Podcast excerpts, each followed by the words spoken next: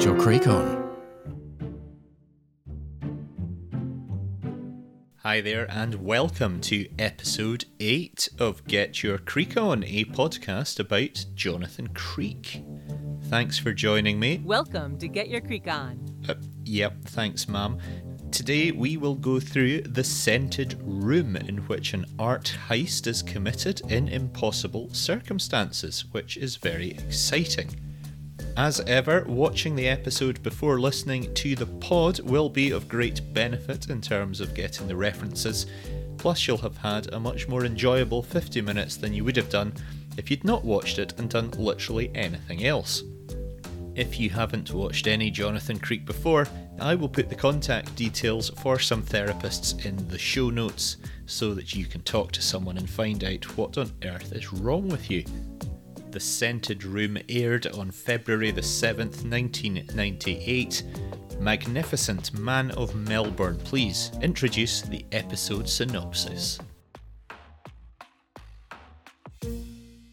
Episode synopsis.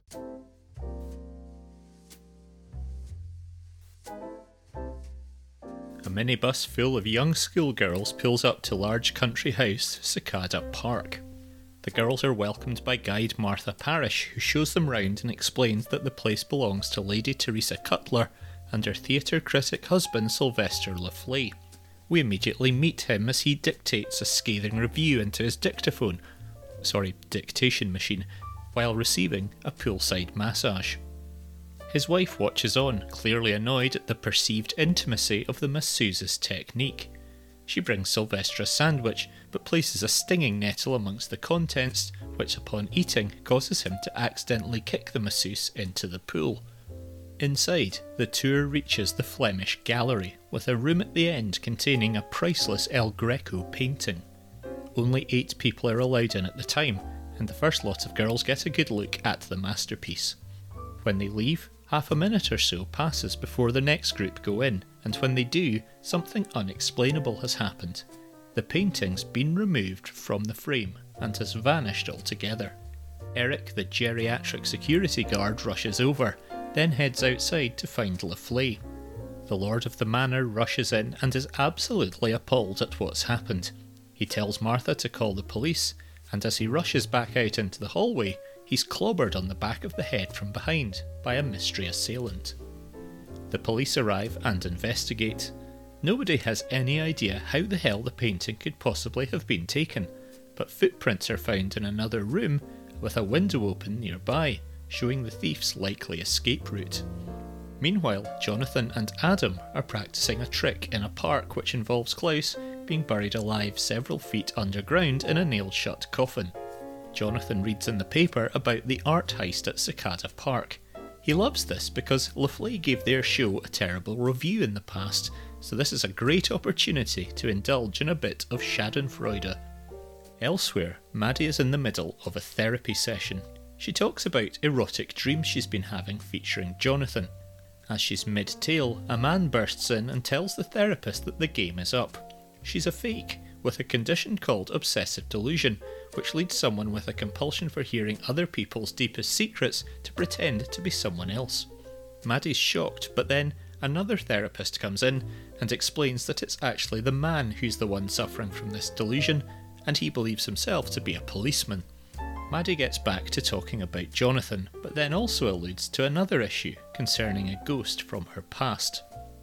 She briefly talks about it too during a meeting with Jonathan and Barry, her agent, later on, and then drives Jonathan off for lunch. When they get to the venue, he realises it's actually Cicada Park, and Maddie wants him to help solve the mystery of the disappearing painting. He's really annoyed. He has no intention of helping that arsehole Sylvester Le Fley, but Maddie desperately wants to figure it out because there's a reward of £50,000. They go for a look round the gallery, and the Le Fleys' young boy Benjamin comes in and starts chatting away. Lady Teresa tells them all about what's happened and how the police are struggling to figure things out. Methuselah's elder brother, i.e., security guard Eric, gives his version of events too. They ask Sylvester about what happened, including the assault in the hallway, and Jonathan takes great glee in ridiculing him. He then inspects the room where the footprints were found and ends up saying that he can't help. Not because he doesn't know what's happened, he does, it's just that he doesn't want to. Maddie and Jonathan leave, and she's irritated with him due to the reward which they now will not be able to claim. She tries to have him tell her what the solution is, but he's not falling for that one. Later on, when he's back at Maddie's flat, he's curious about whatever it was she was mentioning to Barry the other day. He surreptitiously takes a glance at her diary. It says that Gordon Hill is coming down, but who the hell is Gordon Hill? After lunch, they argue again about Jonathan's vendetta against the Le Fleys, and she begs him to tell her how it was done so that they can claim the big reward.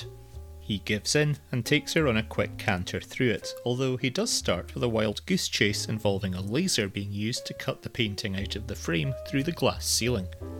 As he's about to explain the actual facts, the delusional policeman from earlier bursts in and tells Jonathan that it's a massive crime to withhold information about serious crimes and that he has to divulge everything immediately. Maddie's clearly invited this guy round to play the part, but Jonathan sees right through it and storms off. Back at Cicada Park, Sylvester takes a call from the insurance company, who are saying they are not going to pay out, and this irritates him about as much as it would if you'd found out your recent patio repairs had been handled by Fred West.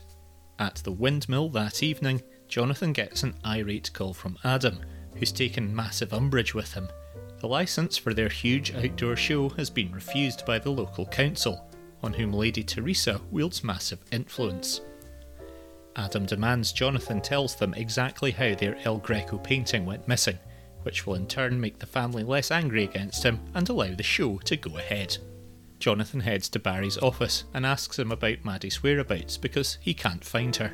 Barry tells him a sad story about Maddie's past involving her mother committing suicide and reveals that Gordon Hill is in fact not a person but the street on which Maddie's childhood home is, and today it's being demolished. Jonathan heads down and finds an emotional Maddie watching this happen and offers his support. They then head to a school and get chatting to one of the schoolgirls who was visiting Cicada Park when the painting went missing. a shaggy haired man wandering into the playground of an all girls school.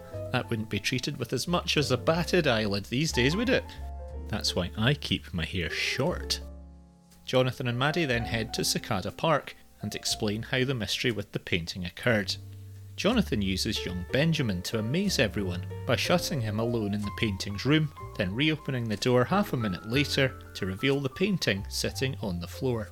Later, Maddie's back at her therapist. She talks about how the house being demolished wasn't as cathartic as she'd thought it would be, and that Jonathan appearing actually meant more to her. She then explains how the painting trick was carried out. One of the schoolgirls was the younger sister of Benjamin's ex nanny Melissa, who was recently fired by the Le Fleys. She wanted some kind of revenge on them, so, while working her notice, put together a plan which involved her partner cutting a slit in the bottom of the door to the gallery. This created an internal cavity within the door itself. When the school visit went to the house, Melissa's sister hid behind the door in the painting room when the first group of kids left. One of her friends distracted the guide, and in the intervening period, the girl cut the painting from its frame and slipped it into the cavity in the door. She then merged back in with the group amongst all the confusion when the door was reopened. The painting was there all the time, just a few feet from the frame. Sylvester Le Fley immediately worried about the insurance claim, so faked the attack from the intruder to provide more evidence. He faked the footprints in the dust, which was in fact talcum powder he put on the floor, to make it look like the person had escaped, when in fact they didn't even exist. The episode ends with Jonathan and Maddie back in her flat. As she talks to him about future family and communication, he isn't listening to a word she says, so, naturally, she throws a big pile of talcum powder into his face.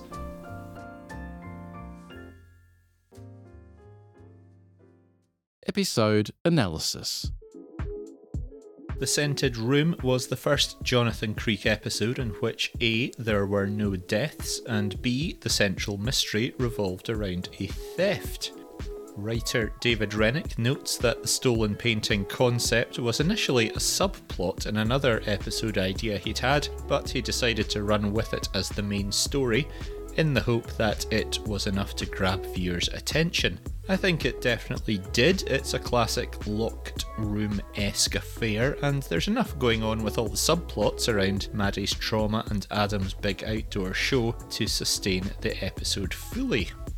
An extremely famous face played Sylvester Le Fley. He was, of course, legendary comedian Bob Monkhouse. He put in a fantastic performance as the snooty theatre critic. David Renwick is on record as saying that he and the casting director were scratching their heads as to who could play the part, and he went out to the toilet and en route back past a poster of Bob Monkhouse and thought, hmm. The storyline with the delusional Mr. Gregson pretending to be a policeman was really fun, particularly when he accused the therapist of having the same disorder he did, and I thought the actor John Hudson was fantastic. He's been in loads of episodes of Peak Practice if you're interested in checking out more of his oeuvre. The Jonathan Maddie relationship continues to move along apace, and I think this was the first episode where Jonathan showed a small sign of jealousy when he incorrectly got the impression Maddie might have something going on with someone else.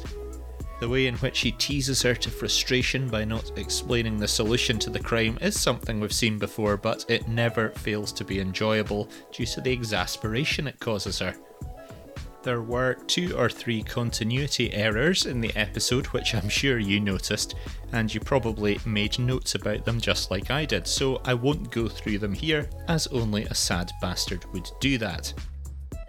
Uh, okay then, quickly. Firstly, Sylvester Le Fley runs across the grass barefoot when told about the painting, but seconds later he has shoes on when he runs through the house. But by the time he reaches the gallery, he's barefoot again. When he shows the treehouse to Benjamin, he demonstrates the lift by making it go up, but a moment later, when he takes a phone call, it's at the bottom. And when Maddie and Jonathan are in Barry's office, there's a poster on top of the bookcase that says workers' rights, but when Jonathan returns later, it isn't there. As for the central mystery, I'm not sure half a minute to cut the painting out of the frame and then hide it inside the door is long enough at all. And would the painting actually slide into the cavity without bending and folding? Nah, I don't think so. And now it's time for the feature hardly any of you have been waiting for. It's the celebration of Location Information Station.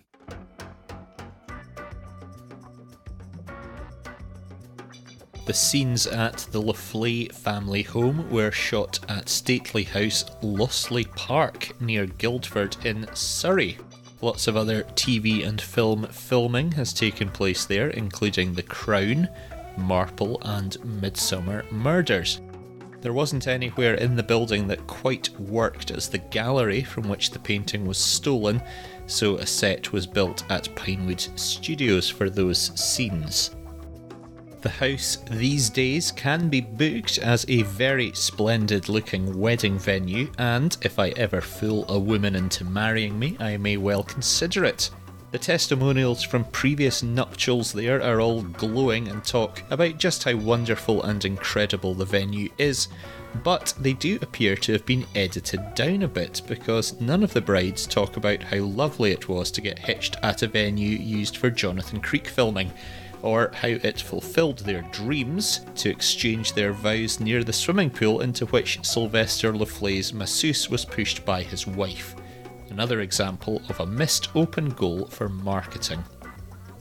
The scene in which Maddie's old house at Gordon Hill is demolished is actually archive footage, originally used in an episode of A Touch of Frost a few years earlier. There weren't any suitable demolitions taking place around the time of filming, now, I don't know specifically which episode of A Touch of Frost it's from, so the only thing I can recommend is that you watch the entire series from the start until you come across it. There are a mere 42 episodes at around an hour and a half each, so a couple of weeks off work should be long enough for you to complete the task. Creek Connections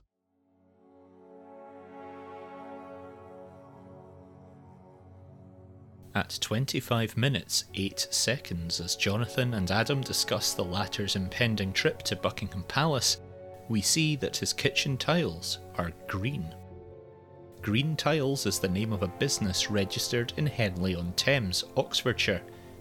Current Prime Minister Boris Johnson was the previous MP for Henley, and his great grandmother Helen Tracy Lowe Porter translated the works of German essayist Thomas Mann, winner of the 1929 Nobel Prize for Literature.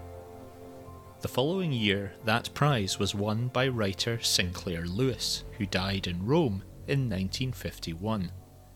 Rome is home to the largest amphitheatre ever built, the Colosseum. Colosseum is also the name of a board game produced by publisher Days of Wonder, whose range also includes popular game Ticket to Ride. Ticket to Ride was a 1965 hit for the Beatles, which John Lennon once described, seriously or otherwise, as being about cards indicating a clean bill of health held by prostitutes in Hamburg. Prostitutes are often referred to as hookers, which is a position in the front row of a rugby union team.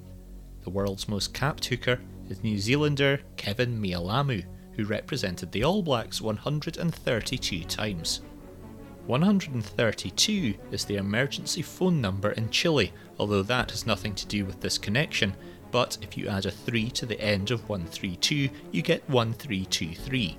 In the year 1323, land gifted by Robert the Bruce in Aberdeenshire, Scotland, was subsequently used for the building of Crathes Castle, described by some as the most haunted castle in Scotland. If I wanted to have that confirmed, I dare say my first port of call would be the Scottish Paranormal Agency, which was founded by a man called Gordon Hill. Gordon Hill was the street on which Maddie's childhood home was demolished in this episode, and the name Jonathan incorrectly thought was a man Maddie was romantically involved with. God, my head hurts. Past those smelling salts. Another creek connection next time. Pottery Corner.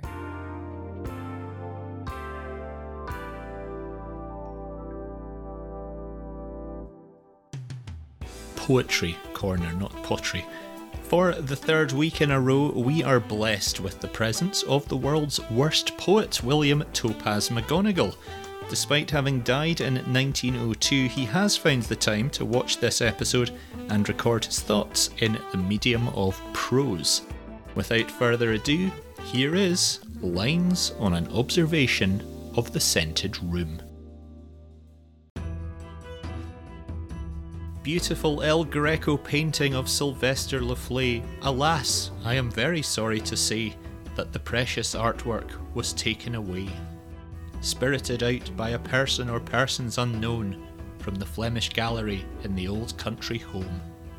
A group of schoolgirls did visit the house, and none of them looked like they could hurt a mouse, and as Marcia Parish showed them round the treasures and relics, their appearance could only be described as angelic. The lord of the manor was receiving a massage, which his jealous wife felt compelled to sabotage by placing a stinging nettle in his tasty lunch treat then shoving the masseuse into the pool, arse over feet. Inside the gallery, a heist was about to take place, and as the painting some of the girls walked in to face, under the gaze of security man Eric, the painting disappeared and caused them all into hysterics. As Le Fley rushed in to find out what was causing such a rumpus, someone attacked him in the hallway, showing a bad moral compass, and escaped out a room with dust all over the floor, as Le Fley was left to mump and grump some more. Maddie Magellan was divulging all to a council lore when a police officer suddenly burst in through the door and claimed the session was unjust due to obsessive delusion, but it was he who was mad, that was the conclusion.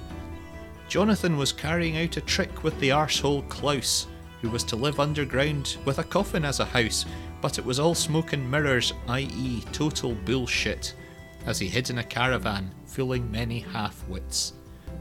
Creek didn't want to help Le Fley, who'd been somewhat rotten, with reviews of Klaus's show which Jonathan had not forgotten, so he refused to offer the solution to the theft and left the old bastard of explanations bereft. Maddie was angry, she was desperate for the reward of 50 grand, but Jonathan refused to show his hand and played her along without giving any elucidation which left her thinking about her bank balance with feelings of devastation. Soon, Adam was on the phone to our hero, JC, and in his voice were sounds that were not exactly glee. He demanded Jonathan tell Le Fley's wife what happened to the portrait, or his big important show she would continue to frustrate. Jonathan went in search of Maddie. He thought she had a new boyfriend, who he considered a baddie, but she was watching her old house being demolished, which some youthful memories she hoped this would abolish. The pair of them headed off and revealed the solution to the crime. LaFleur and his family thought it was quite about time, and the instant return of the painting they received with astonishment, not even stopping to thank the man they'd previously burnished with admonishment. One of the schoolgirls had hung back in the exhibit and used a knife to remove the painting from the frame it inhibited and slid it inside a cavity in the door, so that it was visible to everybody no more. And so ends this tale of the vanishing art that made Sylvester LaFleur look a complete and utter twart. Solved by Maddie and Jonathan, our favourite crime solving twosome, who will be back next time to solve a murder most gruesome. Pottery Corner.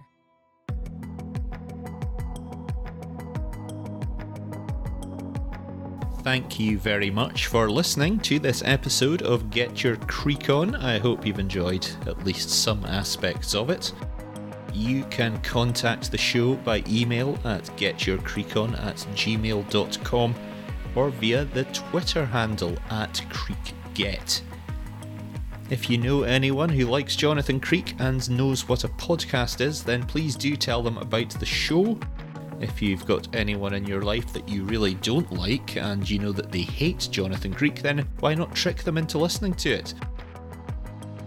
The next episode is a double whammy two parter The Problem at Gallows Gate.